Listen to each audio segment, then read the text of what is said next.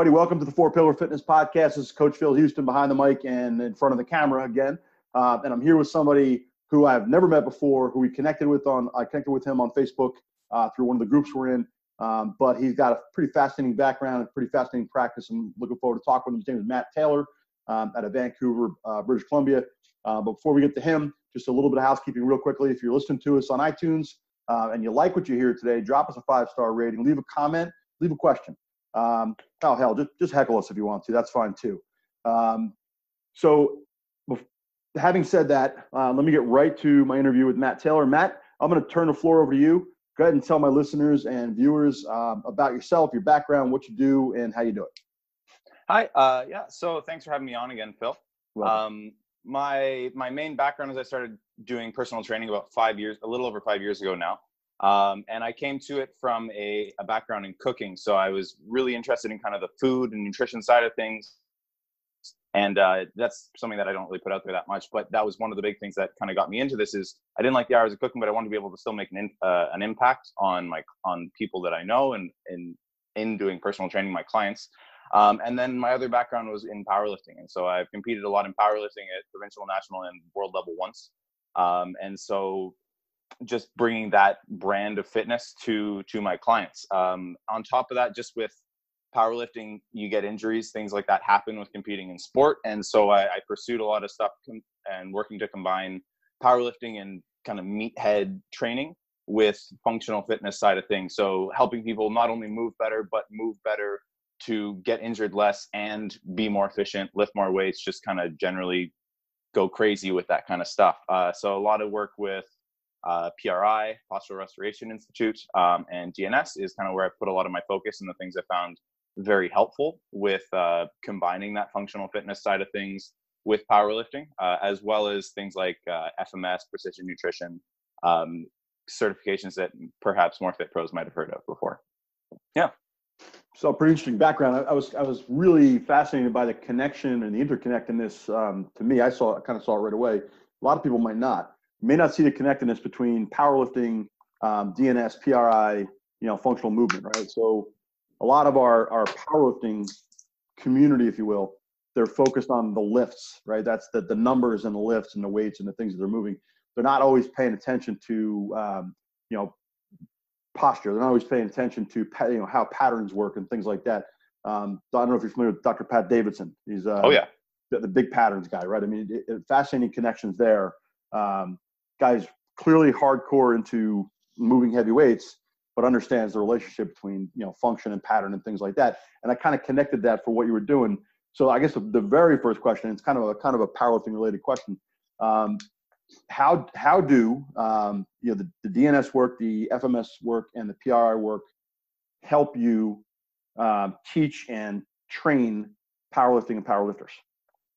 Yeah. So really good question there. Um, Ultimately, it it it comes down to where somebody is. So if you've got somebody who's never powerlifted before and they're just interested in doing it, um, that's really going to fall under like a beginner get, beginner category with this, or they've got some strength t- training experience. Uh, that's where I might go a little bit more pure P R I, pure D N S, and really it almost might look a little bit more clinical, so to speak, in their warm-ups.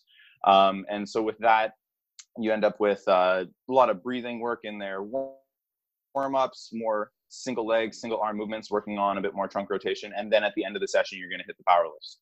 Um, so you might spend thirty percent of your time doing P R I work for the first couple of weeks, for example, um, just working to realign, because there's the, the main idea behind a lot of P R I stuff is there's a natural asymmetry in the body. Uh, most people are going to be a little bit more open through their left side, a little bit more closed on their right side in a nutshell. So uh, with a beginner, spending a little bit more time there, and then loading up the power lifts once they're really well aligned or repositioned, as P R I would call it. Um, and then D N S just really falls into uh, the bracing and exactly kind of what stance I'm using with them for a squat or a bench press and how they're loading their hands and their feet in the bench and deadlift and so on.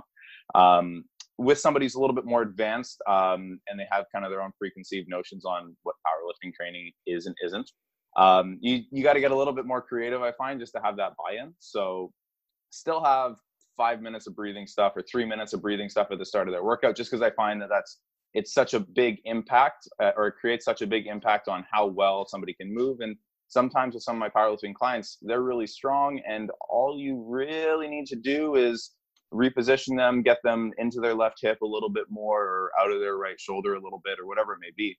Um, that depends on the client. Um, but reposition, spend about three, five minutes there, and then go through normal warm-ups and just give them maybe a slightly different cue or reposition, maybe where their feet are on a squat, going back to that example. Uh, and it can be really simple with that. Um, but it it really depends on the client. But ultimately, it's taking the ideas behind P R I and and just applying it to to the sport. So understanding it is bilateral hip hinging, bilateral uh, knee flexion, and bilateral upper body stuff. You don't need to be having people rounding their backs and twisting to the side under three, four, five, six hundred pounds. It's not exactly smart. It's just using P R I to create create an alignment so that they have an option instead of always being stuck, super cranked open, unable to breathe properly, unable to brace properly, and just kind of helping them find the middle ground a little bit where uh, they'll tend to be stronger. That's, that's fascinating stuff right there. And, and you know what, the funny thing is, like, for, so I kind of, kind of saw the connection when I was, when I was kind of reading through your website, but I think a lot of people don't connect um, the sort of hardcore to the deep science, right? So that it's easy for people to be either in one camp or the other. And I think it's really interesting that you're, that you're bridging the gap Um, between, you know, performance and, and an inability to perform, um, or I said correcting the inability to perform, bridging the gap between performance and function. So it's it's it's interesting to me to see that happening, and, and I think there's more. And I and I'm not a P R I guy, and, and I, I, under, I I'm familiar with their stuff. Haven't taken their course. Um, it's kind of on my my radar scope among the other million things I'm doing.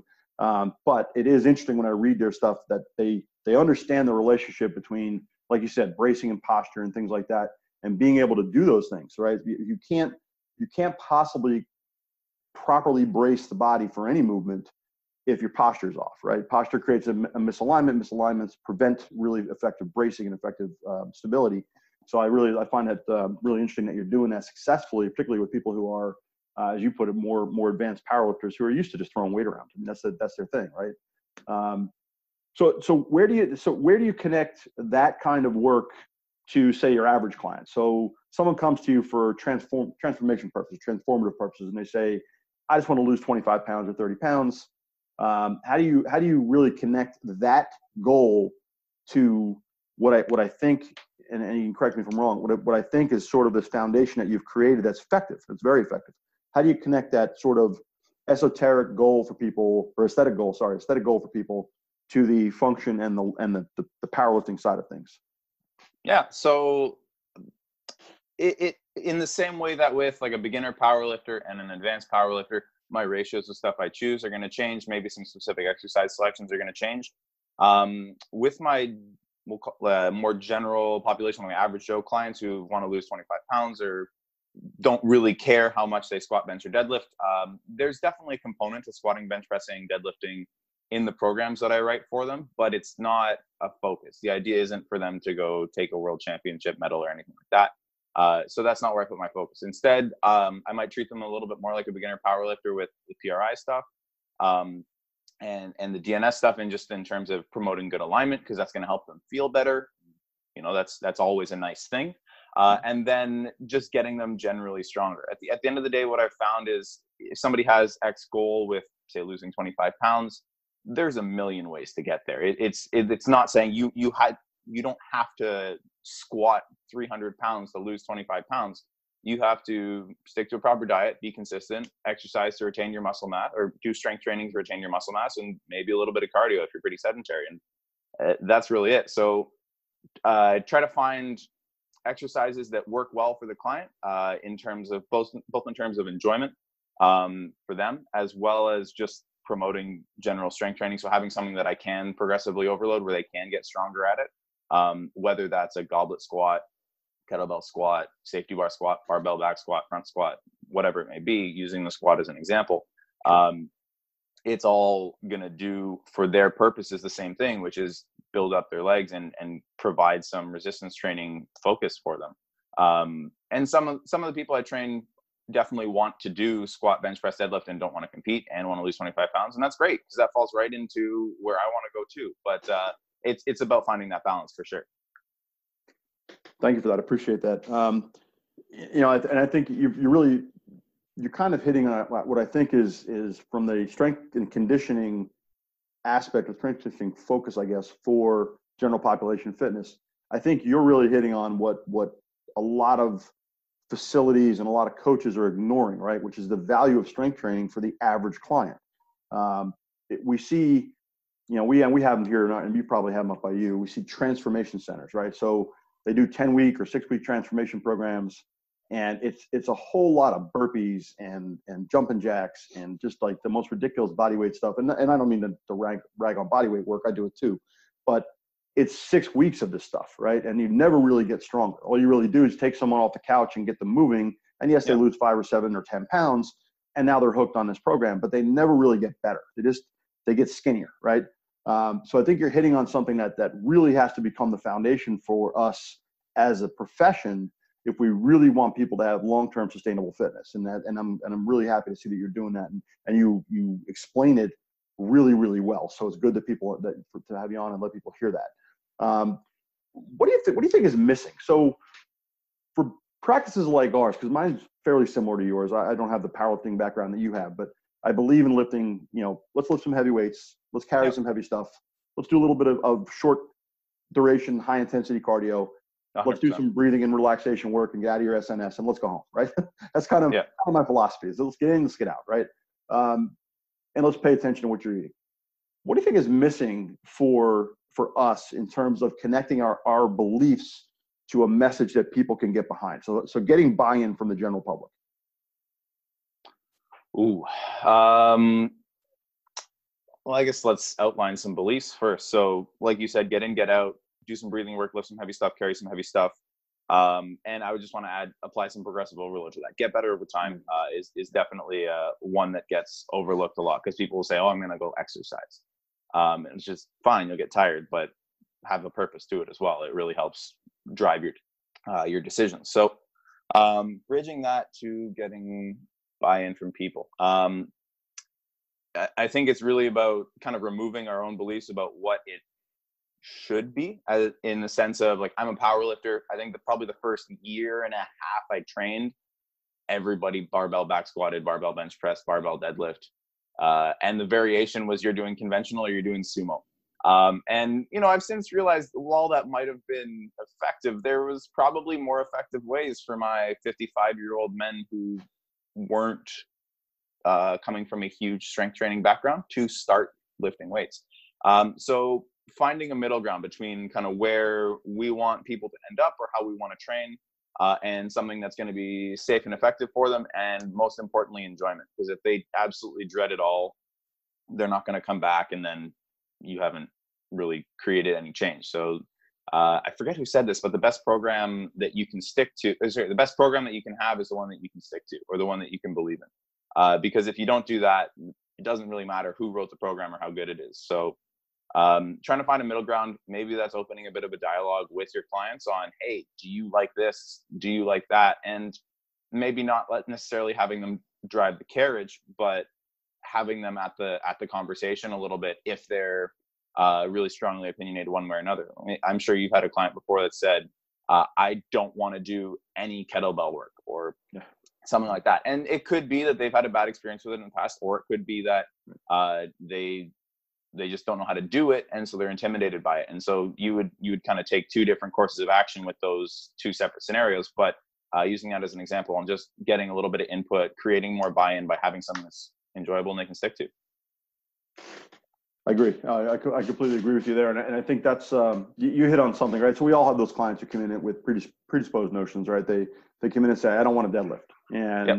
when you start to ask questions, you find out that they were working with a trainer who, you know, ninety-five percent of the program was deadlifting, and they strained a back muscle, or they hurt themselves, or they just, they felt like crap all the time because they were exhausted, and it, it just made it miserable. Right. And that, and that's, yep. you know, it's not fun for people to have a bad experience. There's no, there's no amount of, you know, and it's one of my, one of my objections to the constant, you know, the, the culture of constant grinding that some coaches kind of um, espouse. Right. So you got to grind all the time. No, you don't. No, you, you got to progress. Right. But if you're constantly grinding, you're going to wear down, and yeah. something's going to break, and you're not going to be happy, right? So, you know, I think I think your your idea of, of giving them something that they can work hard at, progress at, but still enjoy, right? It makes perfect sense. Yeah. You know, it makes perfect sense. Um, so kicking it back to powerlifting a little bit, because it's, it's, to me, this is a fascinating subject. I, I'm not a powerlifter. I, I have worked with a couple. I don't have a deep understanding, so I'm going to admit that right up front, um, of powerlifting as such. Like, I get the power lifts, kind of like I get the Olympic lifts. I can coach them. I can do them. Got it. Not my wheelhouse, not where, not where I spend a lot of my time. You obviously have a deep love for it. So oh, yeah. I'll ask you a couple of questions about powerlifting in particular, because maybe you can help, help me get better with this stuff. Um, sure. One of the challenges for powerlifting, right, is the fact that you, you, you know, it's very difficult, I think, for a lot of lifters to do more than one of those three big lifts in a given workout, all right? But given a time sometimes getting ready for competitions, I would imagine that you've got to work on technique, you've got to work on strength building, you've got to work on development, power development, the whole thing all at once.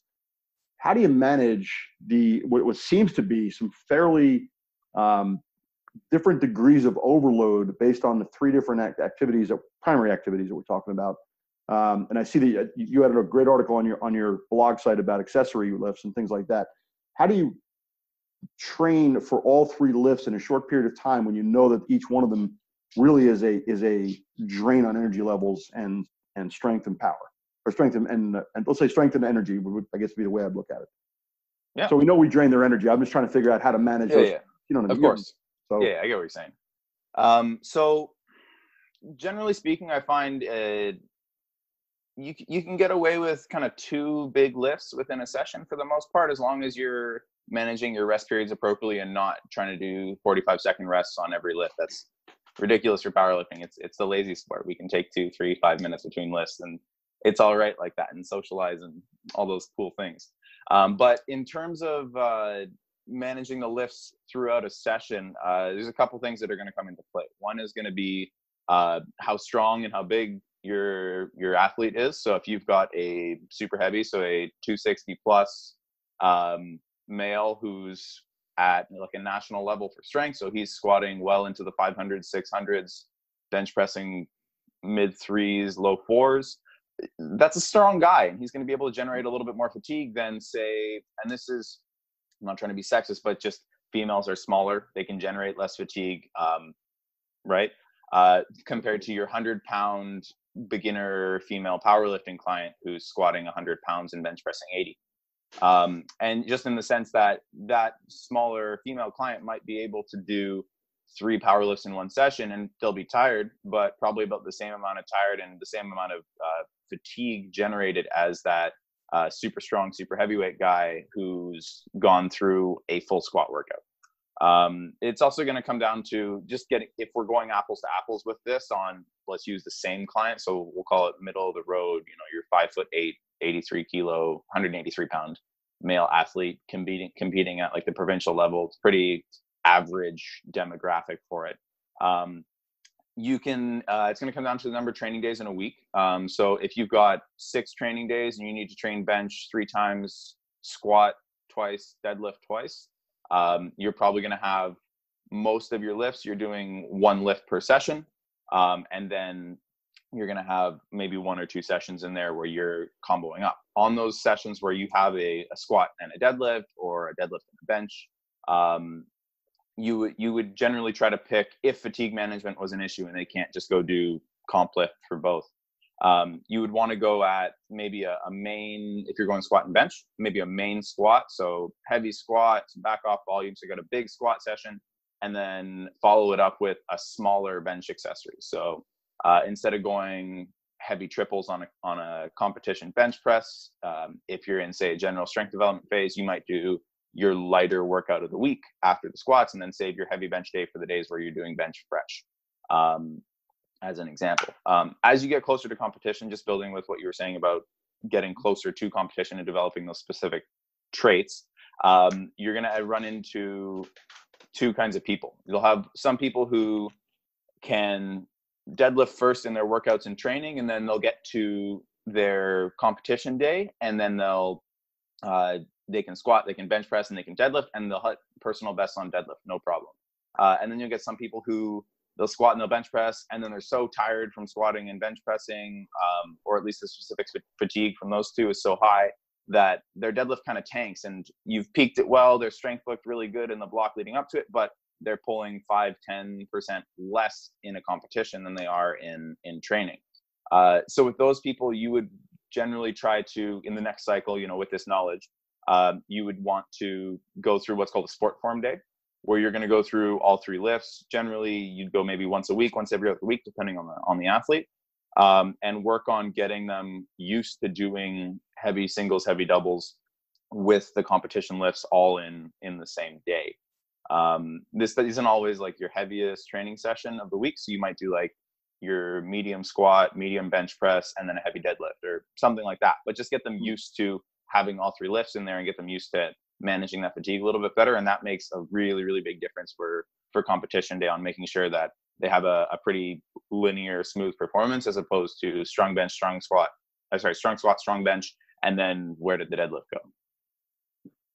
That's good stuff right there. That's, uh, young coaches, if you're trying to if you're trying to work with with people who are interested in powerlifting, or you're or you are doing it yourself, uh, that's some really good advice. And and there's a couple things that you said there that I I hadn't really thought about, right? So I, you know, it's I've done heavy, light, or or high volume, low volume with the two lifts, or that. And I and I work with four big lifts with my with my athlete clients because I I have a pretty broad athletic um, clientele base. So football, lacrosse, hockey, kind of all over the place. So we do squat, dead, bench.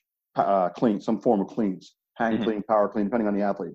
So managing those four is always a challenge. And, and for me, I've always tried to put a lower body drive exercise, so a deadlift or squat, in with an upper body push or pull. Um, so I might bench with, with squat and clean with deadlifts. But the problem with that, as you can, you can probably imagine, is the beginning of any clean is part of that deadlift. So yep. those kids, if, if I kill it in deadlifts, my cleans aren't going to quite be where they where they ought to be. So we kind of flip-flop things a little bit. And I was curious to see how you handle that on the powerlifting side, because it, because it's different. My guys aren't training for a peak on one day. They're right. training for a peak across a season, right? So it's a yeah. little bit different. I'm trying to lay a much broader, sustainable foundation that sticks with them for three or four months um, with some maintenance, obviously. I hate, I hate that word. With some training in season to, to keep their strength levels up. But uh, yeah. I know when you're trying to peak on a single day, it's a whole different, it's different ball game, right? I mean, it's, it's a, um, a different situation. How do you, so, with all the fluctuations and all the things that take place during, let's say, the prep phase for, for powerlifting for a competition, how do you manage the psychological component? Because there's big failures, big successes, small failures, small successes during that entire training phase. And as, as a powerlifter, I'm sure you can you can speak to this more intelligently than I can. Do those small successes and small failures play into how you, you feel and whether you're ready on, on competition day? And how do you manage that whole process during the training phase? Uh, well, I mean, one hundred percent. Your past experiences are going to determine how you feel on competition day. No doubt at all. It's just, uh, I should say, the magnitude of it. Um, so it depends on the person. But uh, so if you if you have a coach, right? So if you're if you're a coach, you're talking to your client. Uh, I try to get them to celebrate the wins, celebrate the highs. Mentally invest as much focus into those as possible, because that's my job to get those. I want you progressing. I want you hitting P Rs, maybe not all the time, because that's not how powerlifting training works, but over the course of time, you should be hitting P Rs. You should be getting stronger. That's the goal. Um, so celebrate the highs, put your mental energy there. And then on days where it's average or it's a little bit subpar, take it in stride, leave it to me. Right. That's those days are, I'll tell them those days are for me to learn from it. I want to be looking at the data, say, okay, here, what this happened today, you were, you know, less, you know, five percent under. Um, what led up to that? Was it a bunch of stress? Was it uh, a programming problem? Was it uh, that we had to crunch all your days of training into two days last week? Um, all those things are factors. So uh, from a mental standpoint, I find this prepares my athletes a little bit better instead of them having, instead of having them be super, super invested in the highs and the lows where they'll start paying more attention to that stuff.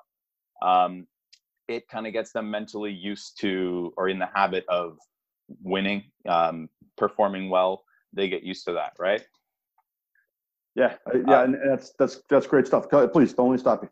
Yeah. Um, so then on top of that, um, I do this a lot with my beginner powerlifting clients who, who've never competed at a meet, just cause it can be so frazzling before, but, uh, like a mental practice, uh, maybe starting four or six weeks out from a competition can be really, really useful tool as well for just calming the nerves a little bit, setting the setting the groundwork for success on that stuff.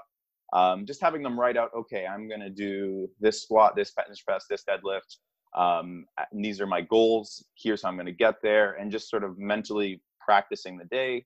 Maybe about two weeks out, I'll have them mentally practice and visualize walking out that squat, what kind of cues they're thinking about um, as they're going through their third attempt. So I'll let them know kind of, hey, this is roughly where we're going to end up.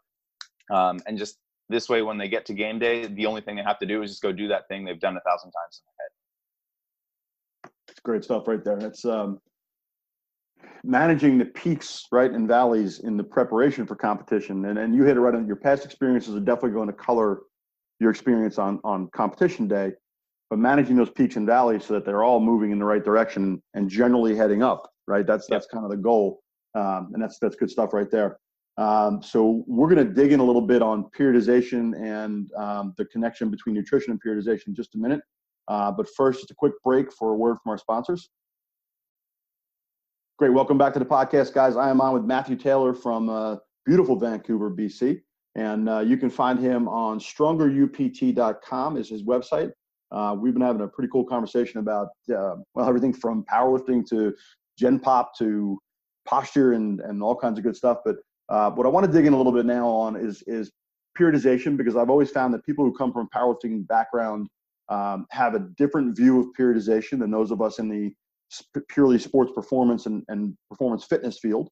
Um, our periodizations really go in, you know, basically preseason, in-season, postseason, off-season. Um, and basically when we're off-season, we load our guys up like they're, you know, pack horse, pack mules and let them train for three months like, like crazy. Uh, you guys, I, I think... From your with your background, periodization has a slightly different um, look, right, and a slightly different function. So, if you wouldn't mind share with share with my listeners the um, based on your background first, obviously, and then how you've um, adapted that to your current practice. So, what's your background? What's your view on periodization based on your background, and how have you adapted that to your current practice?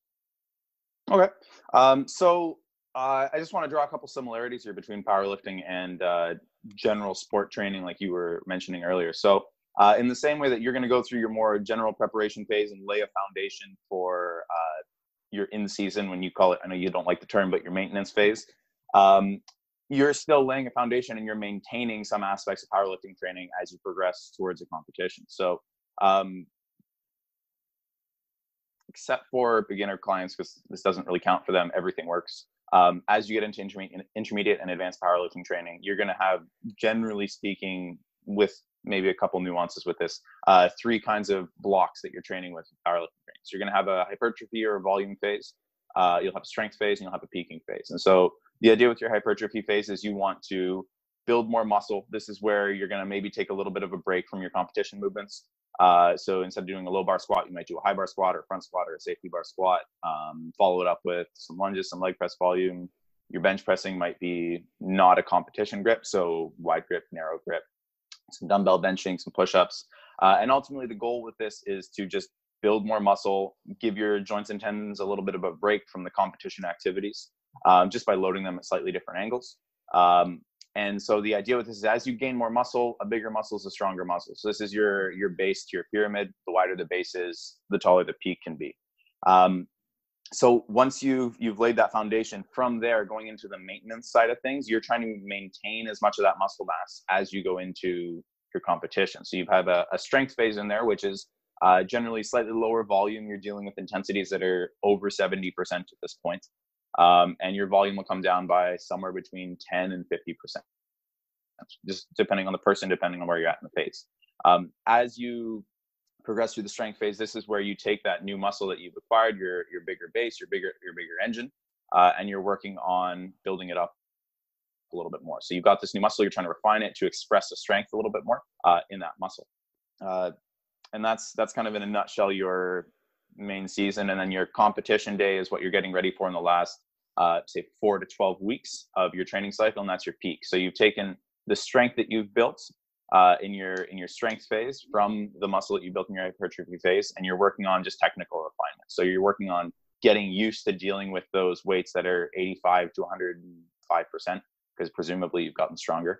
Um but yeah, so you're dealing with with uh the the technical component to lifting heavy weights, because there's walking out a back squat at sixty percent and walking out a back squat at one hundred percent and trying to squat them both are very, very different things. So getting comfortable with doing those, uh, letting your, your body and building up to the expression of that strength instead of just being able to uh, do a set of five, you're getting more specific with your training and trying to do um, your, your sets, your sets of one, your one rep maxes.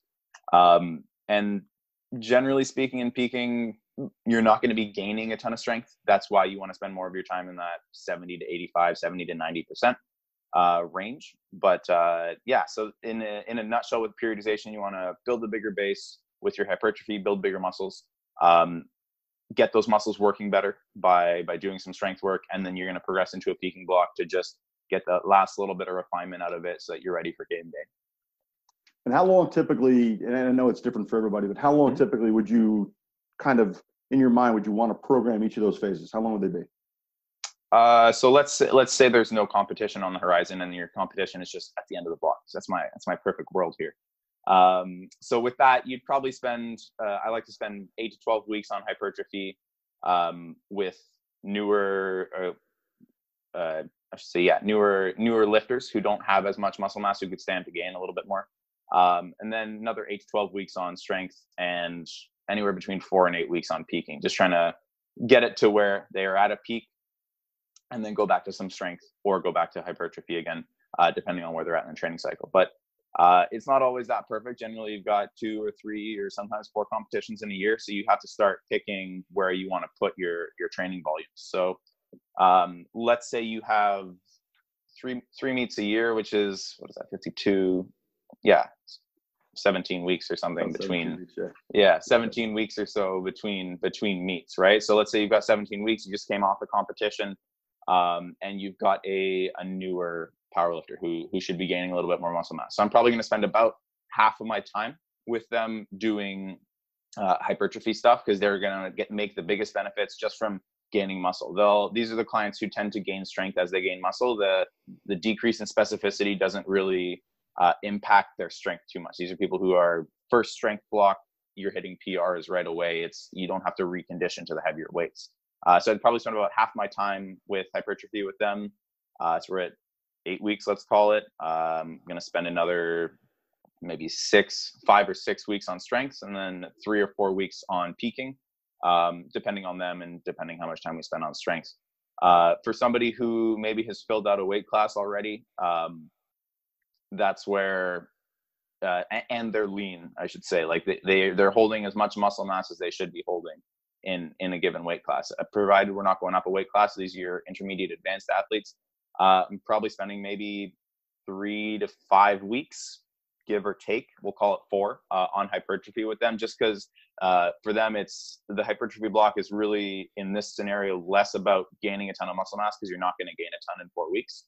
Um, and it's more about just disrupting the, uh, it's called adaptive resistance. So by doing the competition lifts all the time, your body can uh, grow very accustomed to it, and it desensitizes to them. So you're not going to get as good of a result out of them. So by doing something slightly different, whether it's higher volumes, higher reps, slightly different exercises, um, you're going to give the body a chance to resensitize to the competition movements. From there, um, got thirteen weeks left. So I'd probably spend minus four, five, six. Yeah, uh, six to eight weeks on strength and six, seven weeks on peaking, maybe down to four if they peak really quickly and they're smaller. Um, that's a little bit more dependent, but probably a little bit closer to about twenty-five percent of the time with hypertrophy, a little closer to fifty percent of your time with your strength, and then the last twenty-five-ish percent of the time with uh, with the peak. Pretty good stuff right there. Folks, we're talking about periodization for powerlifting, and uh, if this is not your thing, if, if this kind of this kind of science is not your thing, you probably just we're, you're probably just napping, so wake up a little bit. But for those of us in, in this field and who are, have an interest in this kind of stuff, um, and I have, I have a pretty deep interest in science, period, but um, I'm fascinated by the way these kinds of, of programs can can change from person to person, right? And how much how much variability there is Um, with, with with individuals, right, based on things like desire and, and their long-term outlook and their uh, their approach, you know, emotional approach to things, and then how the and then nutrition as well. So um, I thank you very much for that, and and your um, you, I know you gave us a very general description of adaptive resistance, and it's something that um, I think it's a topic that really deserves to be talked about a little bit more, because it isn't just for powerlifters, right? I mean, it happens to other other athletes and other people if they remain on similar types of movement programs for a long period of time. So would you just briefly just define adaptive resistance again for my for my listeners so that they can kind of get that isolated for themselves? Yeah. So uh, adaptive resistance is just basically the idea that uh, the longer you do a specific task, the the less adaptation you're going to get to it, the more your body's going to fight you on it, and it's desensitized to it. So um, if you squat for a year, you're probably not going to run into this. Um, but if you've been doing this for four years, eight years, ten years, the longer you do it and you never took a break from doing exactly that same movement, you're probably going to run into adaptive resistance where your body uh, puts the brakes on the progress a little. So, yeah. So we could actually say it's kind of the dark side of the S E D principle, right? So. Oh yeah. one hundred percent. Yeah. You need, you need specificity and overload first, but if you, if you over apply those, you're going to start violating the principles of uh, uh, fatigue management, and, and you're going to run into adaptive resistance for sure. So with your more experienced lifters, when they, when they start to get some adaptive, you start to notice some of that resistance, they're not getting the adaptation they used to get. Um, what's the first go-to for you? What do you do first? Um, well, I mean, the first thing we're going to do is take a deload, probably, making sure that's that's not the cause and they're not just overtrained. Um, from there, if they haven't been powerlifting for a long time and they're just more prone to it, Uh, we're probably going to make some very small changes in, in the training, like just changing training intensities uh, and training volumes. So that's going to be my first go-to. Uh, the idea is I want to take the smallest step away from the competition movement that we can uh, and still make progress. Um, so the more adaptive resistance you have, the bigger a step we have to take away to, to resensitize you to the main stuff. Uh, so if somebody's, uh, like I said, not been doing this as long and they've never had really a break from the main movements, we're going with a volume phase, maybe we're going with a lighter phase of training uh, and work on just developing some other aspects of the powerlifting training. Um, if they're bigger and stronger and they've been doing this longer, um, we're going to go with, with a bigger change. So instead of changing just your volumes, you might see some differences in exercise selection, something as small as instead of doing a bench press, maybe you're doing a long pause bench press or a spottle press where you're pausing a couple inches off your chest. Um, or something even as big as going to completely different grips or training push-ups more, um, more dumbbell benching or different bars, even things like a football bar or a buffalo bar, um, that kind of stuff. Good stuff there. So you just, you just said something that kind of piqued my interest a little bit. It, there, I read a lot of stuff, and, and I read a lot of stuff. I probably shouldn't read as much as I do, but I read a lot of stuff um, in, in the, the lifting world in general about grip, right? And where, where on the bar, how on the bar, you know, speaking of benching, like, you know, stiff wrist grip, flexed wrist grip, monkey grips, all these different types of grips. Um, how much, really, how much variability do you get from changing your grip? And is there a, is there a way for you to know when grip is the issue? I just want to clear this up for my listeners. Is this, this is for bench? Well, it's not a bench, but I mean, just in general, deadlift, bench. I mean, I know with deadlift, the grip can be a, can make a big difference, right? If you go sure. from a standard grip to a sumo grip and things like that. But let's let's think about pushing movements particularly, because I think that's sure. the that's the big place where everybody bitches about it. Yeah, for sure. Um, so yeah, I would say the grip takes a little bit of experimenting. I find most of the time people that are around one and a half times shoulder width ish with their hands, give or take a couple inches. Um, that's generally where they're going to be strongest. Um, For the most part, I would say if you're at a pretty average grip right now, if you go out an inch, you're probably going to be a little bit stronger with a month of training on it. Um, I there's a couple people that I train who are stronger with a closer grip, but they're that's two out of a lot. Uh, is, is probably the best way to put it. Like there's two specific examples I can think of right now, um, and they both have gymnastics backgrounds. It is really all it is. So their triceps and their shoulders are just incredibly strong, and so they're Uh, a little bit of an exception to the rule, but those people exist. Uh, closer grip is better for some people. Uh, sometimes it's really a necessity just from a shoulder health standpoint. Uh, their shoulders can't tolerate uh, the wider grip benching and the volumes they need to do with it. Um, in terms of like a flexed wrist or a straight wrist or Japanese grip and all that kind of stuff, it's a real thing. Um, Japanese grip. Japanese grip. Um, Japanese grip, is that the one with the thumbs up? Because we would call oh, no, it a monkey grip. uh, monkey grip, suicide grip. Yeah, Japanese grip is where you're, you kind of rotate your hands in a little bit. So you're holding the bar like this, and you're kind of just holding on with your fingertips and the bar sitting there. And what it does is it kind of brings your wrist out a little wider um, without having your index fingers and your thumbs be further apart. So you can still stay technically legal to the powerlifting rules, because there's rules on how wide you can grip. Um, but you can create more mechanical advantage by technically having your wrists wider and creating more shoulder abduction, which shortens the range of motion by uh, some number of millimeters. So yeah. Someone says in the text, some number of millimeters, just random, random numbers. Yeah, exactly. yeah. Um, in terms I, have, of, I, I have to admit to something, and I admit to you and to my listeners, I have never heard of a Japanese grip before. I, I've never. Oh, I just never read about it like last year. It's oh. It's new to me as well. I'm gonna I'm gonna go find that and, re- and read it now. I have to go look it up. Yeah, like, I'm bad I, that I don't I don't even know if that's the formal name. That's just how I've heard of it. But you look okay. at a lot of the world left world level Japanese benchers, and you'll see that grip. Um, because a lot okay. of them are max grip. They look like they're hugging the bar almost, um, and their fingers are almost turned out because of the the rotation on their shoulders. But um, it works for some. Um, yeah. So in terms of stiff wrist or monkey grip or or folding the wrist back and how far to hold it into your hand. Um, there's a small range that I'll work in with most people. Um, most of the people I see that bench with their wrists cocked back are doing it because they were never taught to grip properly, not because it provides them with a really big mechanical advantage. Um, for the most part, I'd say try to sit it right around the like the crevice of your thumb and up near about an inch below your pinky knuckle. And that's going to sit it where you can straighten out your wrist enough where your knuckles will be in line with the, the bottom of your forearm. Um, yeah, and that's going to give you enough range of motion in your wrist, enough range of motion in your shoulder to be able to move well. Um, every now and then we'll get somebody who kind of goes to the other end of the spectrum where they'll over stiffen their wrist and the back of their, their knuckles is in line with the top of their forearm. And that kind of puts the bar in front of your wrist just with, uh, like just where your, the center of your hand is. So if you're here, that's aligned, but there that gets put in front of you. And then they'll get folded out of the bench press and their elbows shoot back really quick and you'll end up with shoulder problems pretty quick and your, your range of motion gets bigger. So it's pretty, it's pretty disadvantageous going that way. Um, but those are people who've generally read, don't bend your wrist backward on a bench, and they'll just overcompensate. Overcompensate. Sure. I, I think it's one of the areas, you know, in terms of, of finding a natural grip, it's one of the areas where kettlebells can be a huge help, right? So if you yeah. teach a bottoms up grip on a kettlebell, I think people are going to find a fairly natural, for lack of a better phrase, straight wrist position, right? Because you really can't fold your wrists back when you're doing a bottoms up work with a kettlebell, because you just can't, it'll fall over. But I yeah. think it's one of those areas where kind of letting that kettlebell create some intuitive and reflexive responses in, in, in exercise move, movement can transfer over to other things, and particularly in benching. And I, I and the reason I ask about benching is because I have, I have a bunch of football players, and that's, you know, if they could bench every day, they would.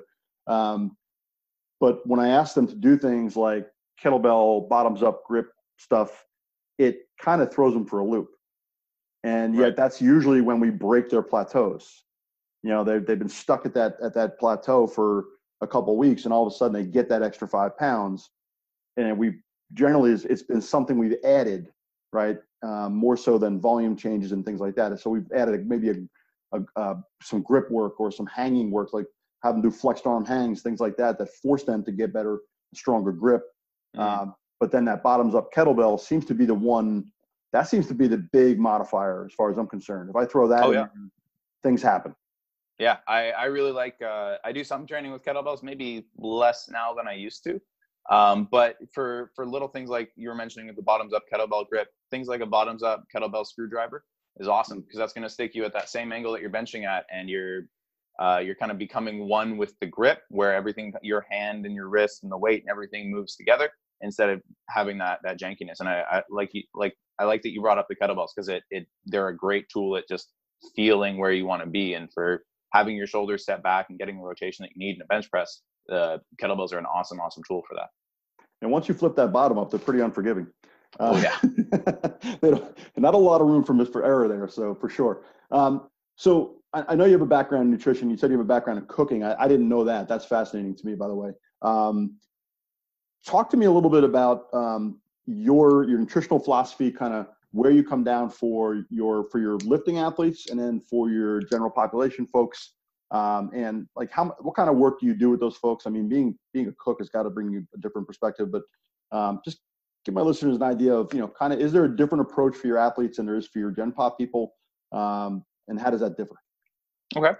Um, so with my lifting athletes, depends, but I'll generally have, uh, this is where eighty percent of them are going to land, um, is I'll generally get them just tracking using something like uh, MyFitnessPal or something. At the end of the day, I'm, my philosophy with them is your athletes, you're going to train like them.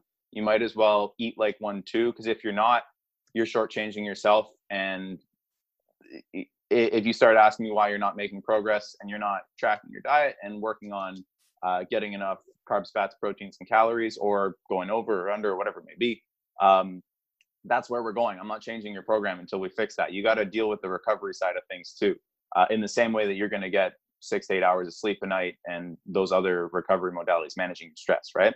Mm-hmm. Um, with my general population people, there's more shades to that equation. So um, in my perfect world, I just have everybody starting out with tracking macros um, on MyFitnessPal or something, just because it's, it's simple. It creates a little bit of a, an education around what's in their food, and I really like it for that.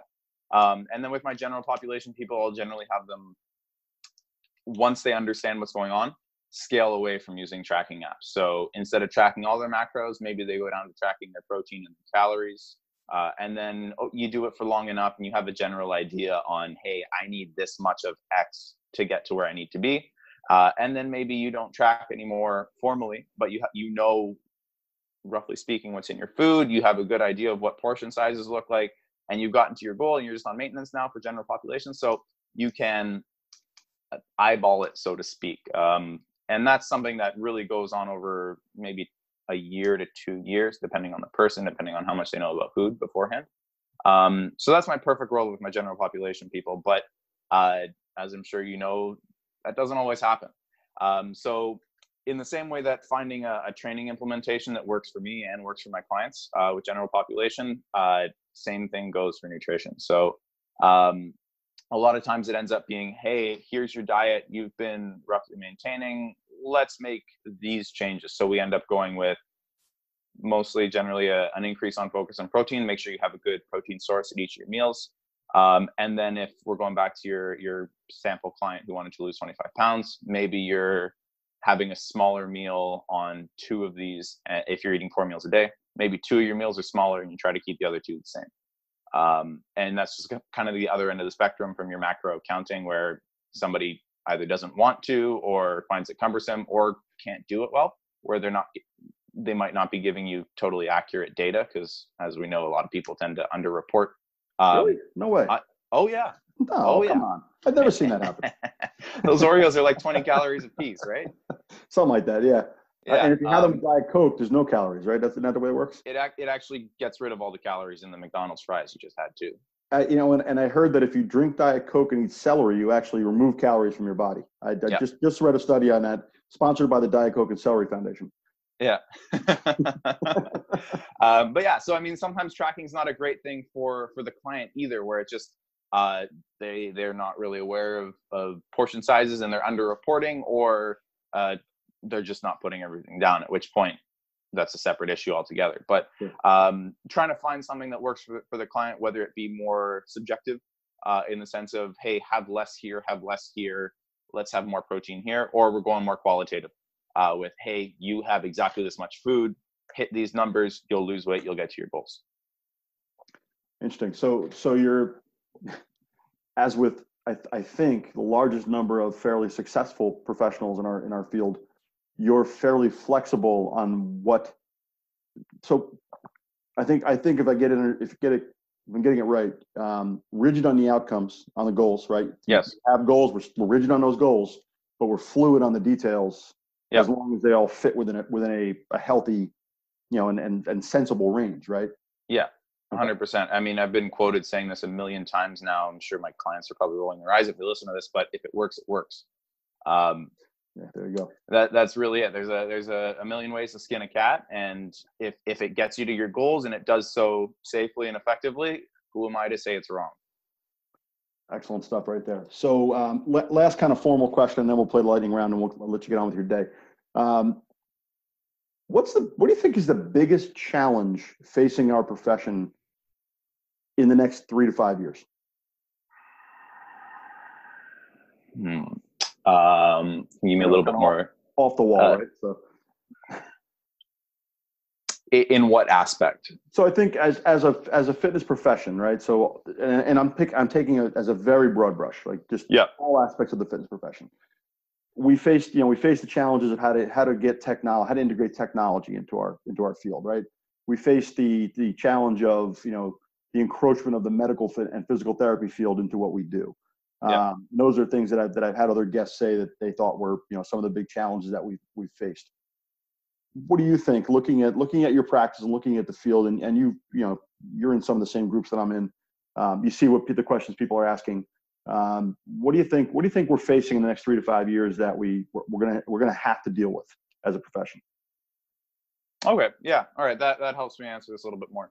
Um, so it kind of touches on the whole uh, addition of the the medical field, physical therapy field into this, but. Um, including perhaps a little bit more applicable information with uh, the initial P T certification. So um, in all honesty, the barrier to becoming a personal trainer is pretty low. Like it's, for me, it was a weekend course. Um, this, some of them are, are longer courses. I know there's a P C P T I here, does like a six week course and it's really hands-on and uh, they have a lot of practical information, but a lot of them are, here's a book, read it. Um, mm-hmm. And go train people, get them stronger. And none of that's wrong, but uh, it, it leaves people kind of needing a little bit more knowledge. So um, I think that something that is going to be challenging the field that we'll see coming in, or I'd like to see coming in at least, is uh, having more applicable information on, instead of just, hey, here's a lot of information in a perfect world, um, how do you problem solve? And including that kind of stuff into personal training. So, hey, somebody has X problem, or here's where you want to look for your assessments a little bit more, um, as opposed to it hurts, go foam roll it, stretch it, get, keep getting them stronger. Um, because yeah, it's not it's not a perfect answer. I agree. No, I completely agree. Um, interesting. That's a very interesting answer, actually. Very thoughtful. So I appreciate that. Um, I'm on with Matthew Taylor from Vancouver, B C. Stronger U P T dot com is his website. Uh, I'm going to let him give you all of his contact info when we get to the end of the, inter the interview. But um, this is a happy hour Friday interview, Matthew, and that means that uh, today is, um, you know, we do the lightning round on these shows. So um, I, I'll do two things. First, I'll give you the option as to whether or not you want to play. Um, I'll, I'll describe how it works, and then you can let me know. I'm going to ask you two questions. I'll give you thirty seconds to answer each one after I ask it. Um, they are largely unrelated to fitness, although I think I have one that's tangentially related to fitness for you today. Um, I generally choose the questions while I'm talking to my interviewees. So um, I have fifteen or twenty stock questions that I like, and they're, they're fun to answer. Um, but sometimes one pops up and I say, you know what, I'd like to know this from this person. So kind of throw that out there. Are you up for playing? Let's go. Let's do it. All right. All right. Perfect. So first question, um, the, the best slash worst excuse you ever got from a client for anything in your entire career. Oh, oh this, I, I know exactly. I know exactly what this one is. Um, so it was it was an excuse for not showing up to a session, um, and it it, it it it's not as funny if you don't know the guy, but it was really funny uh, even outside of that. So um, my feel client, free to provide context, by the way. Yeah. So yeah, I'm I'm just gonna kind of give a little bit of context with this. So uh, my client is a performer, so he he. Uh, does like musical performance. Uh, and as such, you know, he, he enjoys going out and, and partying and doing all that stuff as well. And that's fine. You can, you can add that stuff into a balanced lifestyle if you're conscious Absolutely. Of the details. Um, so anyways, it was, a, oh, I think it was a Thursday morning. Uh, I was supposed to be training him at noon. So he would have texted me at about eleven forty-five. Um, there's a town, there's a town uh, about forty-five minutes away by car from where I train, called Coquitlam. And uh, so he texted me, he's like, hey man, I just woke up at this girl's house. I, I don't really know where I am. Uh, I'll text you. He's about thirty-five. Um, and I'm also super hungover. There is no way I'm gonna make it. Uh, can we just cancel the session? And so about forty-five minutes later, he texts me and goes, yeah, I'm in Coquitlam, but I don't know where my car is either. And I like I couldn't even be mad at the guy. I was just like, you know, you go get it, man. This is too funny to, to be angry about. Oh my God, that's a great story. Yeah, just just like got the text. I'm like, yeah, man, I'll see you Friday, dude. Have a that's, good one. That's a that's a great story. That's a great story. I love I love those kind of stories because the, the yeah. excuses that come with stuff like that, you just can't beat. You just oh, can't yeah. beat that stuff. All right, that's that's a great answer. All right, question number two, um, and this one I ask of a lot of my guests because I think it's a lot of fun. And you can answer it's it's a a two kind of segmented question. You can answer either of these two questions or both of them. It's totally up to you. Um, the first part of the question would be, who is your favorite Disney princess and why? The second part would be, who is your favorite superhero and why? You can answer either or both. It's up to you. I'm going both. Um, favorite Disney princess, Mulan. She's a badass. Just like ten out of ten, favorite one for sure. Um, and then favorite superhero. Mm, okay, I might catch a little bit of flack for this, but just because some people don't consider Batman a superhero, um, because he's kind of just a normal person with a ton of money. Um, but I like Batman. Pretty, pretty sweet. Just kind of, uh, I don't know how to, to best describe this. So he, like, he doesn't have anything special. He just goes and, and does it. He sees a task that needs to be done and he takes it upon him to go and do it. Uh, it's not that, and other superheroes do that, but it's not that he was blessed with some huge gift. It's just, let's, let's go, let's get at it. Find a way. There you go. Batman, Mulan because she's a badass, and Batman because apparently he's rich and task oriented.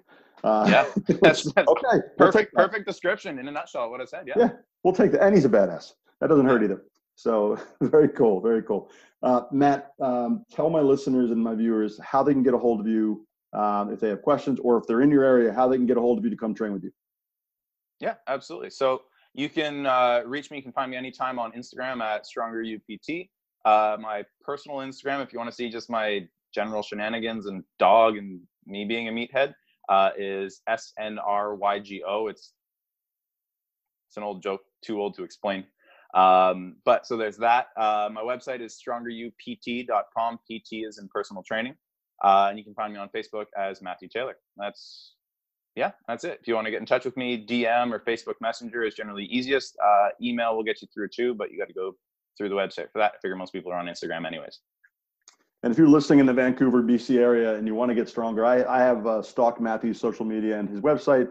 I will tell you that the guy knows his stuff. Um, there's no question in my mind that if I if I were in the area, I'd be probably be working out in his gym, not mine. Uh, just because I'd like somebody to be able to tell me, hey, what's wrong with your deadlift? You know, it wouldn't hurt. Yeah. Um, but I, I really do appreciate you being on today. This was a fantastic interview and a lot of fun. Folks, if, you, if you're interested in powerlifting, how it applies to you as a general population, general fitness enthusiast, um, and, and all the stuff that goes, goes along with that, definitely reach out to Matt, um, get connected, get hooked up. Um, and, and again, like, and I think Matt, I think I speak for you when I say that most of us in this, in this field, we're more than willing to, to help people. We want to answer their questions, help them be better. Um, whether they're training in our gym or not, you know, we're always yep. here to help and ask, answer questions. Yeah, so, help people get better. Absolutely, that's what we're that's what we're here for. So, um, thank you very much for being here today, Matt. I really do appreciate absolutely. it. My, guy. my pleasure. Thanks for having me on.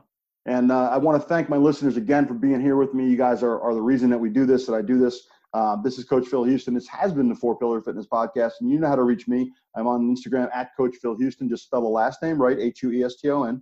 Uh, I'm also on Twitter at Phil Hueston, although I don't know why anymore. It's become a real mess.